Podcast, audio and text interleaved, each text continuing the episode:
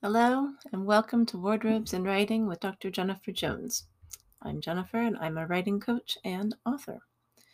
Today's episode is about exactly what wardrobes have to do with writing and what understanding that can do for you.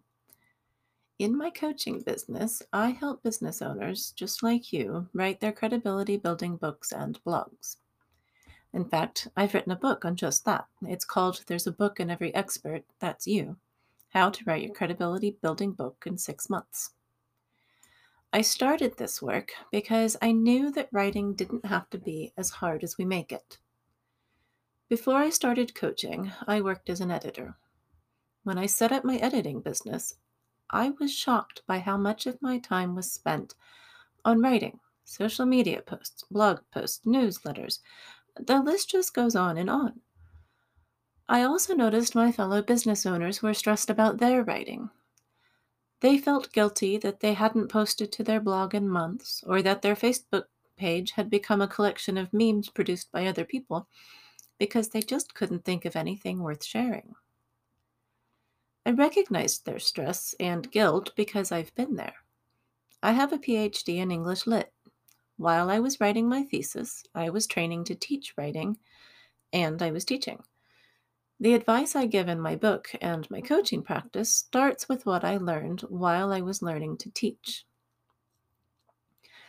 I could see that the techniques I was teaching worked for my students, but did I make my life easy and apply it to my own writing? Of course not. That would be too easy.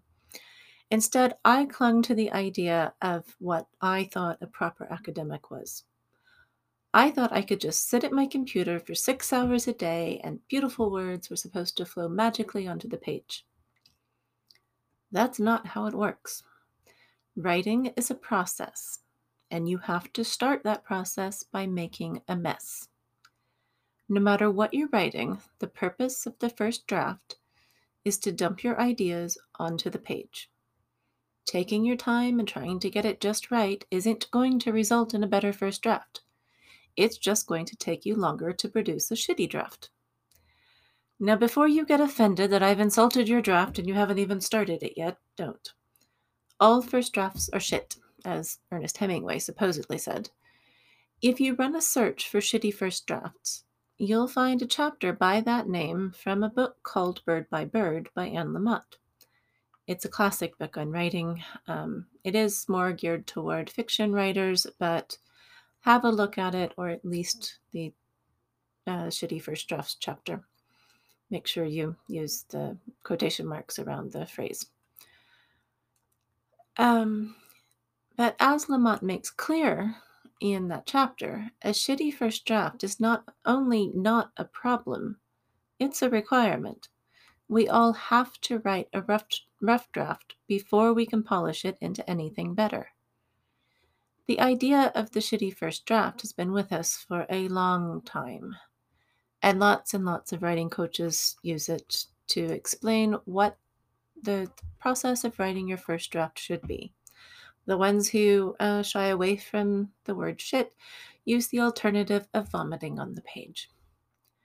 Now, I do fully embrace the idea that the first draft needs to be a mess, but I don't love either analogy because if I literally vomited or defecated on the page, I wouldn't then organize it and make it pretty.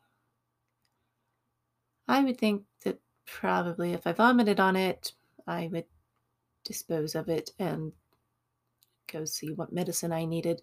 If I defecated on it, I would hope my husband would dispose of it and get me whatever help I clearly needed. So instead, I used the wardrobe analogy, hence the name of this podcast. Writing a book, like clearing out your wardrobe or closet if you speak more American English, um, requires making a big mess before you can start to put things in order again. So, just as a good clear out starts with throwing all of your clothes on the bed so you can see what you have, writing a rough draft starts with throwing all your words and ideas at the page. Sticking with the wardrobe analogy, you wouldn't expect to be able to see coordinated outfits and a huge pile of clothes in the middle of the bed. But this doesn't make you panic. Instead, you calmly pick up piece after piece, sorting them by season, color, or type, until you've imposed enough order to start making sense of it all. Only after the initial sorting do you start deciding what to keep, what to mend, and what to donate. The same goes for your writing. The first draft is just moving all of the words out of your head and onto the page. Then you start sorting and making sense of them. The key to efficiency, whether you're clearing out your wardrobe or writing, is taking it one step at a time. For example, if you're having a clear out, you wouldn't closely examine each piece of clothing and stop to fix any frayed hems and replace missing buttons before putting it on the bed. If you did that, it would take you ages just to empty your wardrobe, and you might spend time fixing a garment that you don't end up keeping.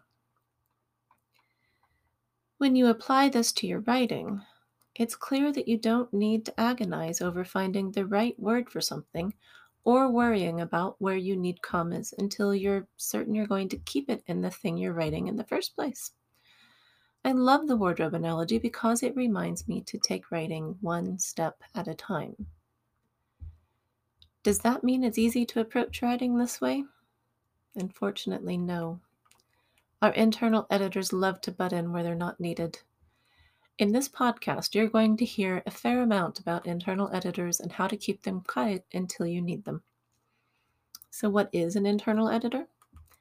It's the voice in your head that stops you from doing something foolish that might make you look bad. They're brilliant when you're editing. They're awful when you're trying to write your first draft. The trouble is that your internal editor doesn't know the difference between a rough draft and a published piece.